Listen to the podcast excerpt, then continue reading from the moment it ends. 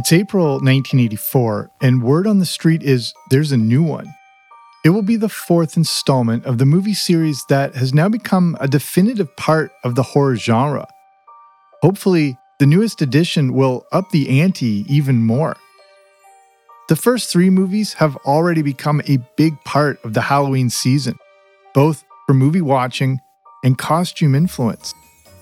Eventually, there's a release date, and you and your friends have already bought your tickets. The previous movies scared the life out of you. Hopefully, the newest one will keep the franchise rolling.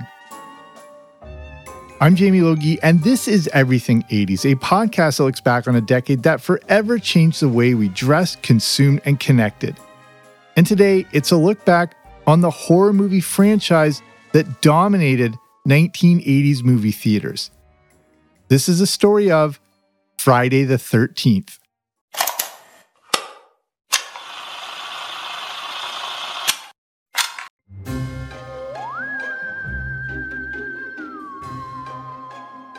A Nightmare on Elm Street, The Shining, Halloween, Child's Play, Hellraiser, The Thing, and The Evil Dead. There are an endless amount of classic 1980s horror films. But when it comes to the definitive 1980s horror franchise, Friday the 13th may best represent the 80s. This series was so prolific that, except for 1983 and 1987, there was a new Friday the 13th movie for every year of the decade. In this episode, we'll cover all the releases in the 80s, along with the impact and legacy of this genre-defining franchise. And it all starts with the original. In the first movie, which in the early writing stages was first called A Long Night at Camp Blood, we learn the story of young Jason Voorhees. Back in 1958, he unfortunately drowned at Camp Crystal Lake.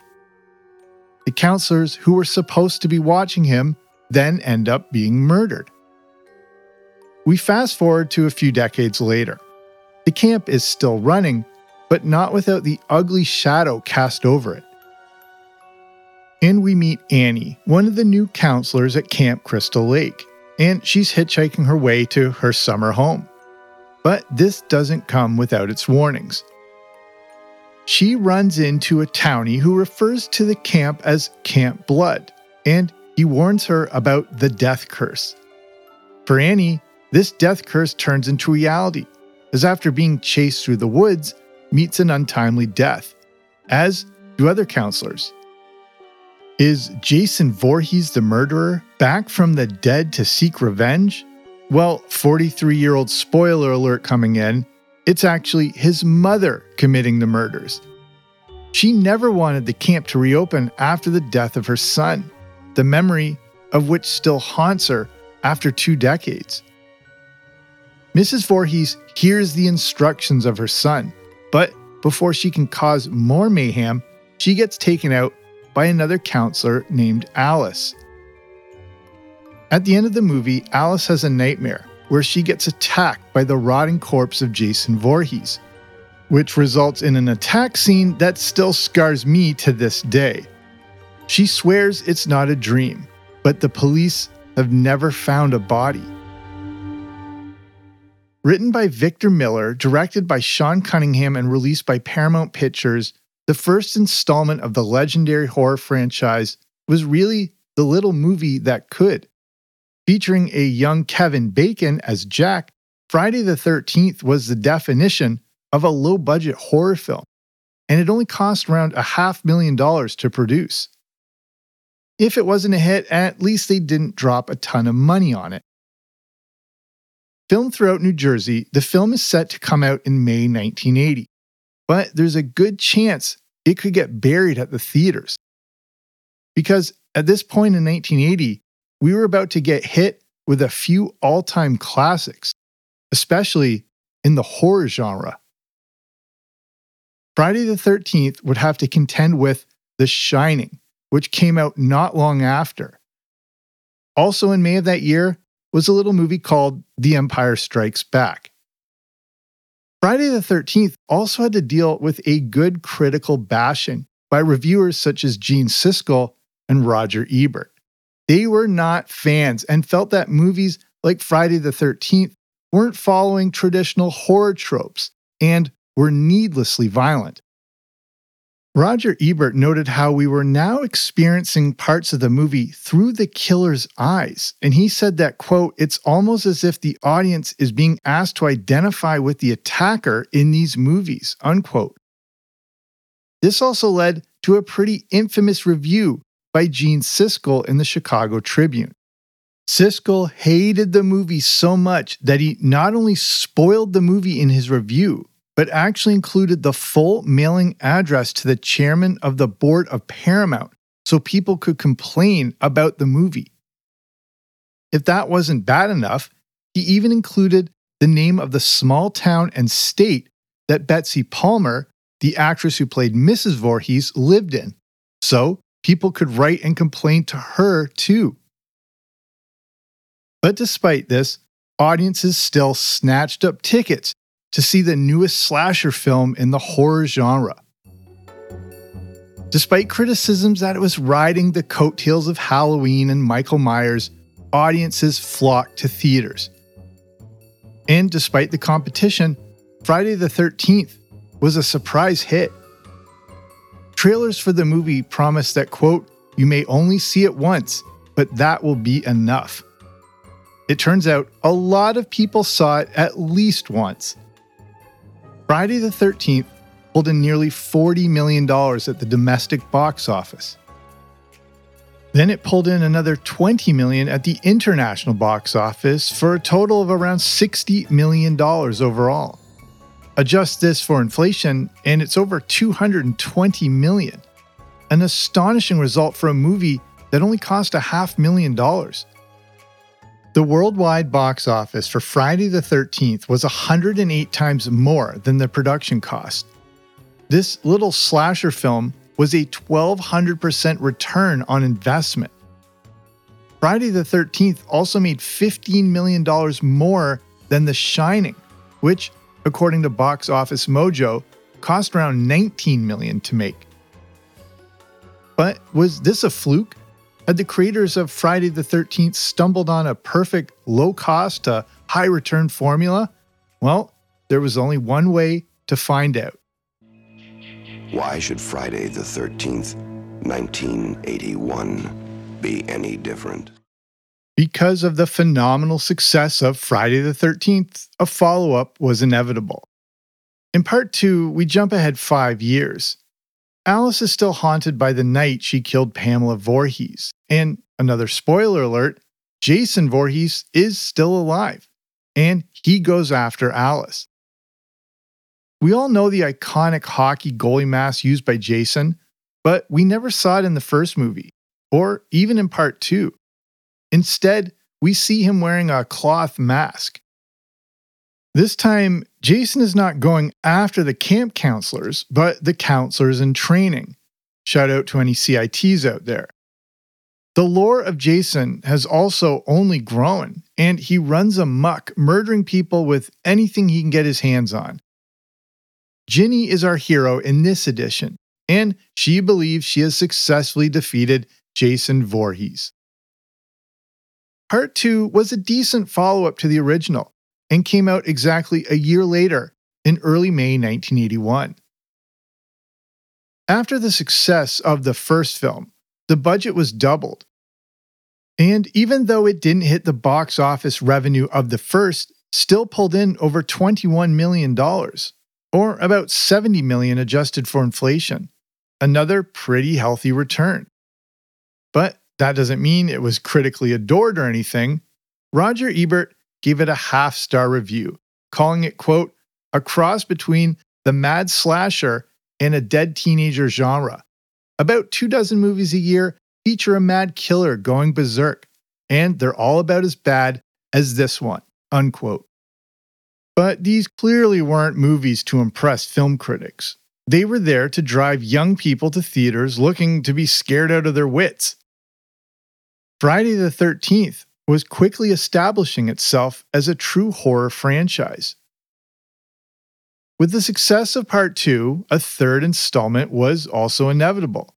And that takes us to the summer of 1982.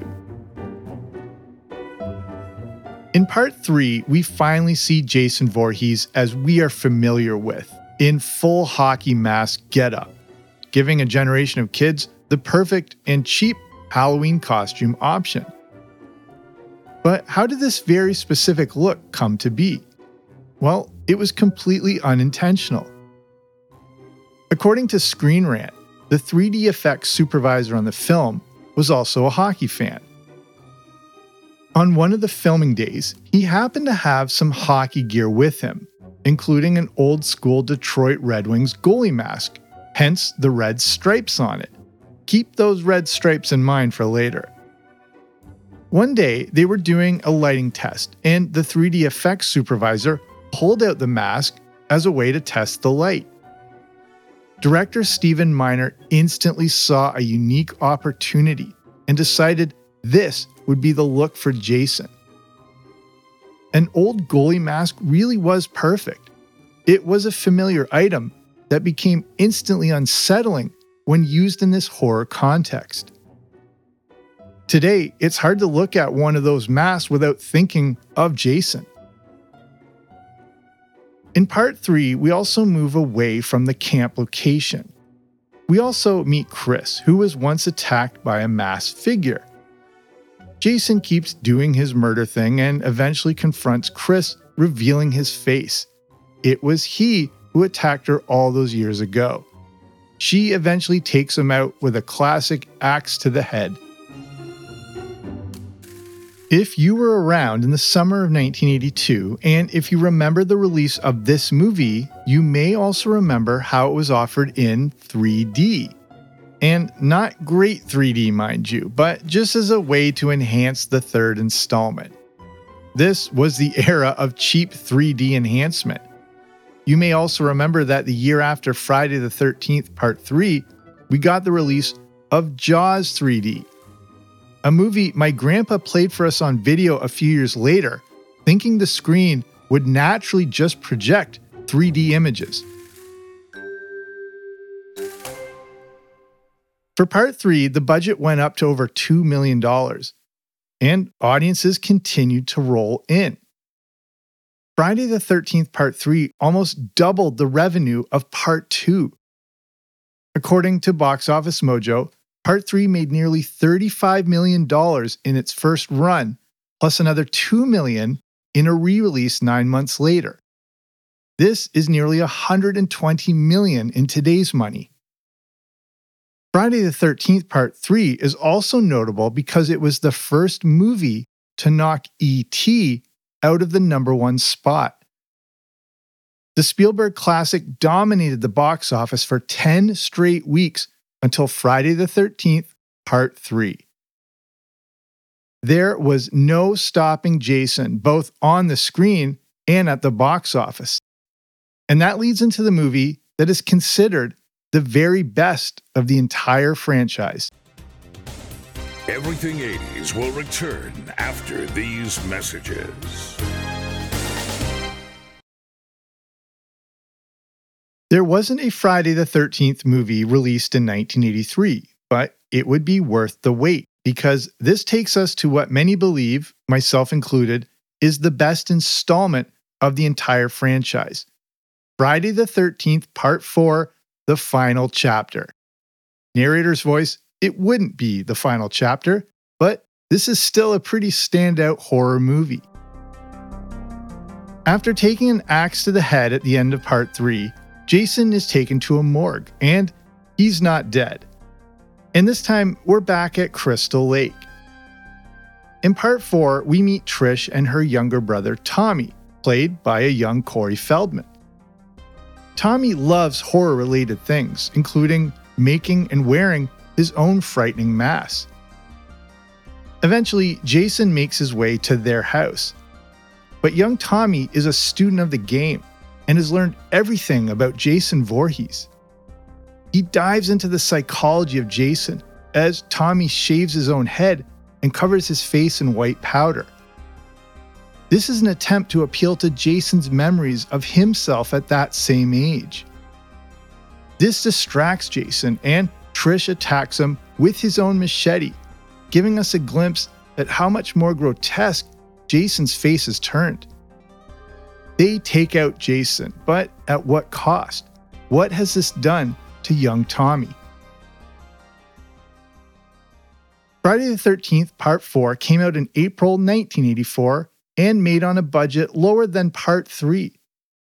As usual, Roger Ebert hated it, but had to acknowledge the drawing power of this franchise. In his 1984 review, he called it, quote, an immoral and reprehensible piece of trash that sold more tickets on its opening weekend than any other movie so far in 1984, unquote. That's a perfect sentence to describe the horror genre. There are a lot of people who don't like horror movies, but there is an audience for it and they vote with their wallets. Paramount didn't even allow any review clips to be used on television. Was this to generate hype for Part 4 or keep it away from critics? Either way, Friday the 13th, the final chapter, was another box office success, especially when you consider how little these films cost to make. Part 4 pulled in another $33 million, nearly $100 million in today's money. At this point, a few Friday the 13th movies had cracked the top 20 highest-grossing movies of the year. But in 1984, one of the best years for classic movies in the entire 1980s, it had to compete with the likes of Ghostbusters, Gremlins, Indiana Jones and the Temple of Doom, Beverly Hills Cop, The Karate Kid, Police Academy, Footloose, Purple Rain, The Terminator, and Revenge of the Nerds, among many others. Part 4 finished at number 23 for highest-grossing films for the year. But again, when you consider the budget-to-revenue blueprint, not a lot of movies could pull off what Friday the 13th had. And this takes us to Part 5, Friday the 13th, A New Beginning. Tagline, if Jason still haunts you, you're not alone. It turns out that young Tommy was scarred, and we catch up with him as an older teenager. Tommy struggles with the memory of what happened, and that takes him to Pinehurst, a center where he can work through his issues. A disagreement between two of the patients ends in the murder of one of those patients. Now, other patients and employees are getting murdered by someone in a hockey mask. Jason must be back. But eagle-eyed viewers and listeners to this episode know that Jason Voorhees wears a hockey mask with red stripes on it, as it was a Detroit Red Wings mask. The killer is wearing one with blue stripes. It turns out this fake Jason was a paramedic and the father of the first murder victim. Released in March 1985, Part 5 was a bit of a drop-off from the final chapter. It was a big change in direction plot-wise, but over the years it's become more embraced as an old-time 80s slasher film. Despite only having a 4.7 out of 10 rating on IMDb, audiences kept coming. Revenue dropped off quite a bit, down to about $22 million on a budget of around $2.2. This dropped it way down the list to the 42nd highest-grossing film of 1985, one spot behind the Care Bears movie. However, it beat out number 43 by about $600,000, and the 43rd highest-grossing film of 1985 is one I have a previous episode all about. The disaster for Disney called The Black Cauldron.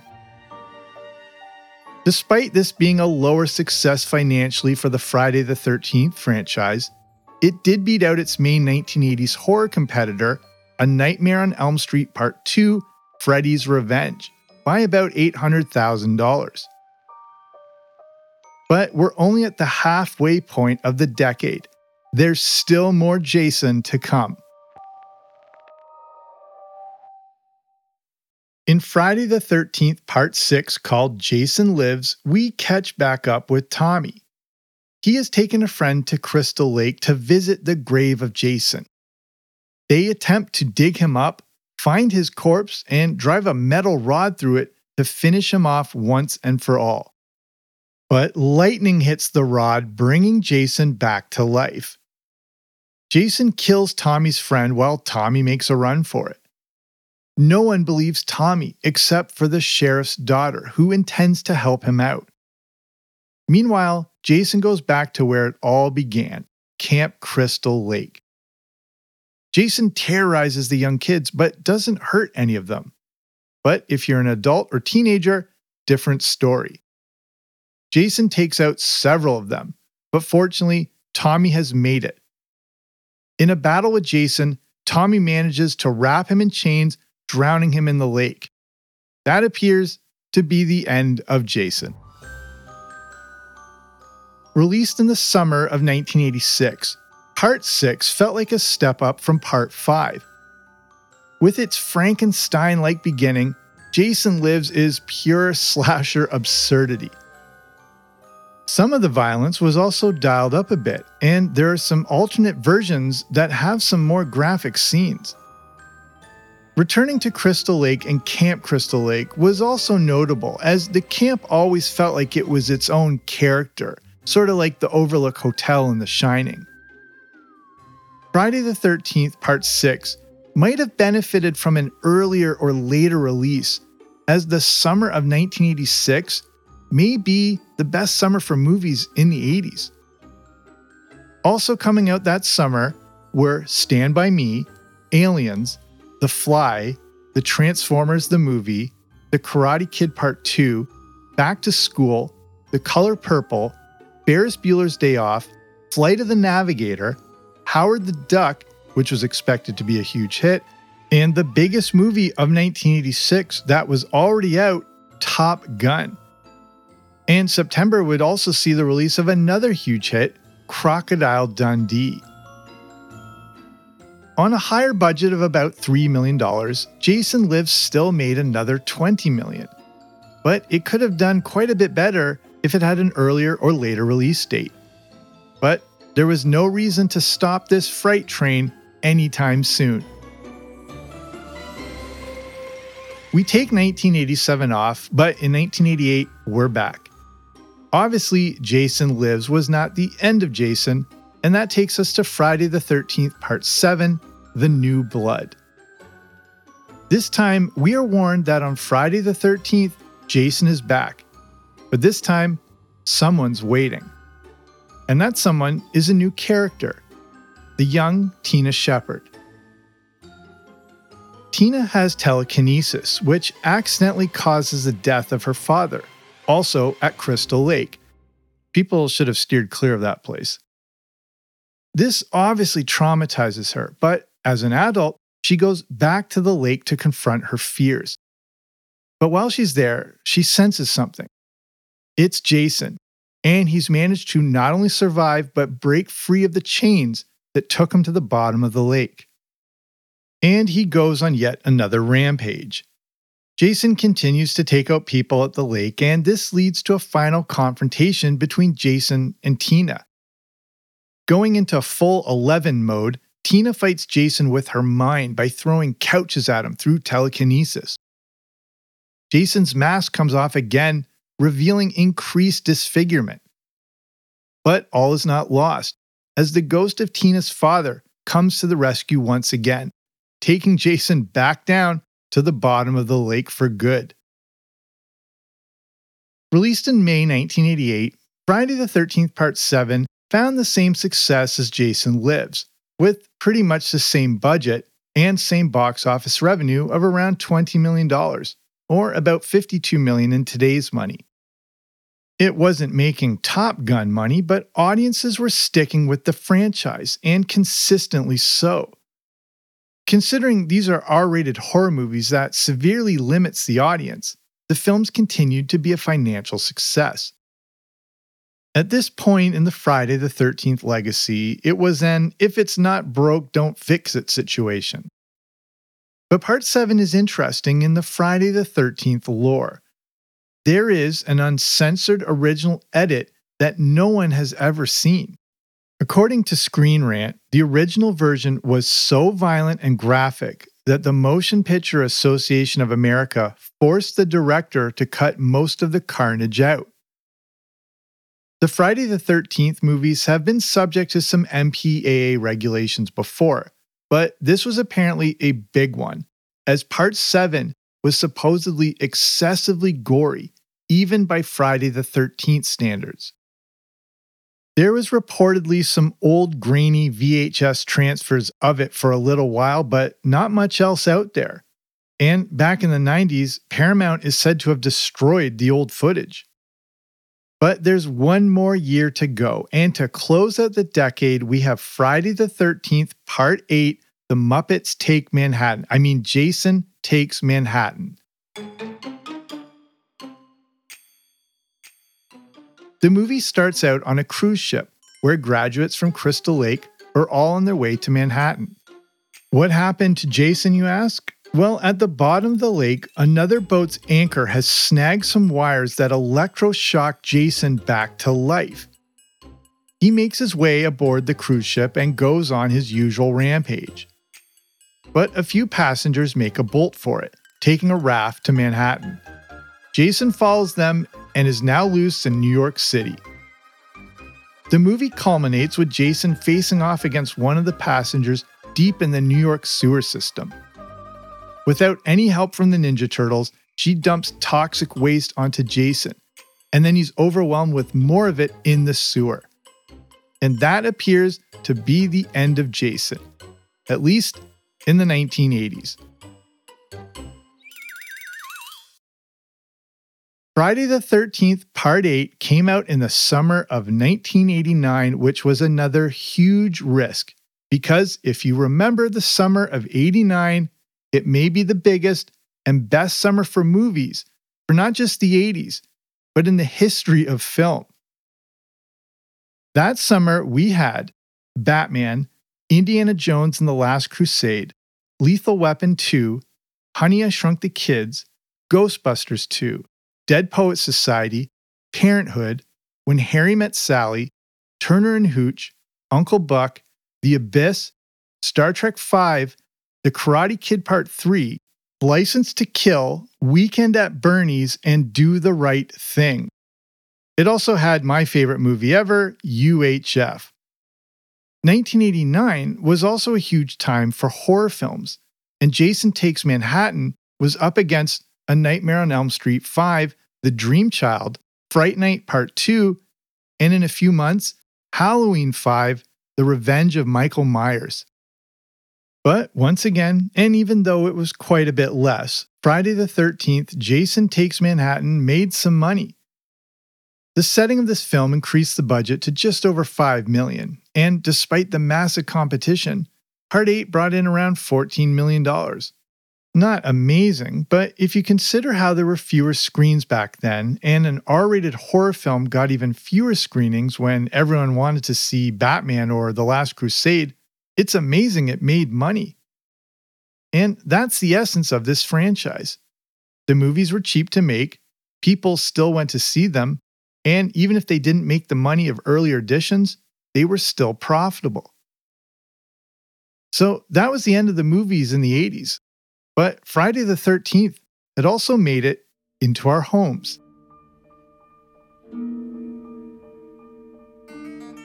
The success of the Friday the 13th movie franchise in the 80s led to the TV spinoff, Friday the 13th, The Series.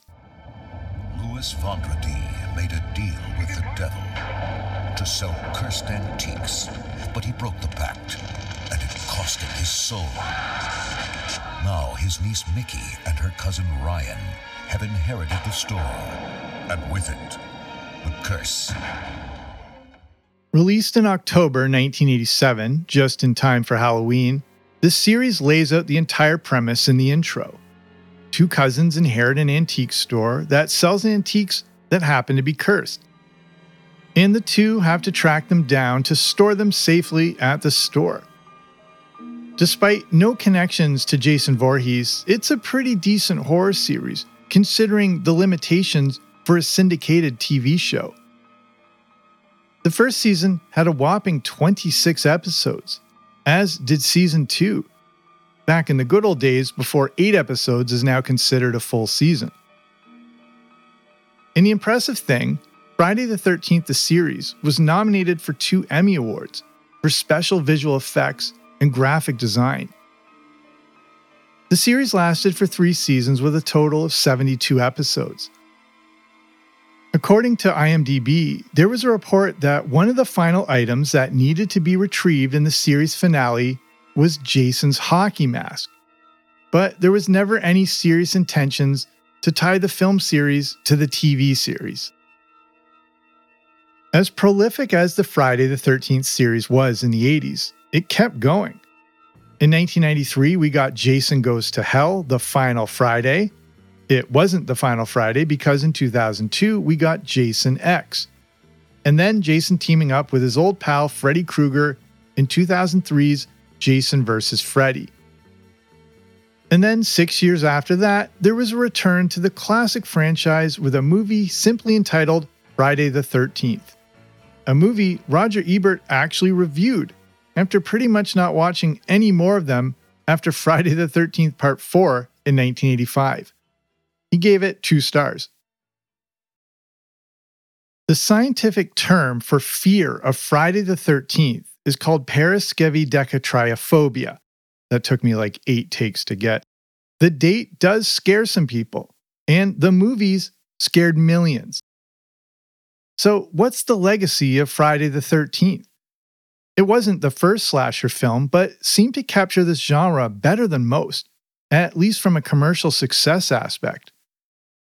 Friday the 13th gave us one of the most iconic horror villains of all time with Jason. With just a hockey mask and a machete, the look of the character was simple but iconic. Jason was like Darth Vader in his relentless pursuit and destruction. Along with Freddy Krueger and Michael Myers, they make up the big 3 of classic 1980s horror movie characters. Friday the 13th felt like it created a blueprint that influenced a generation of films that followed it. The movies and Jason costumes are also significant parts of Halloween each year. If you go to a haunted house attraction, there's a good chance you may see someone in a hockey mask with a machete. The movies weren't loved by everyone. A lot of people absolutely hated them. But they had a devoted audience and a long-lasting legacy. And that makes Friday the 13th an absolutely definitive part of the 1980s.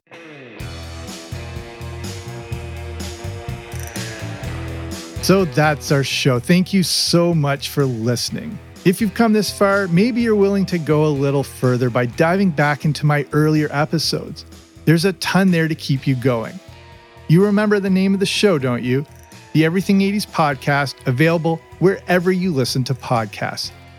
I'll keep an eye out for you and the chessboard ready. And if you're looking for bonus 80s audio content, you can check out patreon.com. That's a platform to support the show and get access to things like the Everything 80s Movie Review Podcast. And there are a few reviews there of movies that I mentioned in this episode, including A Nightmare on Elm Street, Weekend at Bernie's, and UHF. If you want to check that out, you can just head on over to patreon.com/80s. So that's patreon.com/80s. So that's it for me. Again, thank you for listening. I'm Jamie. This has been Everything 80s, but I'll be back soon with a new episode. Don't you dare miss it.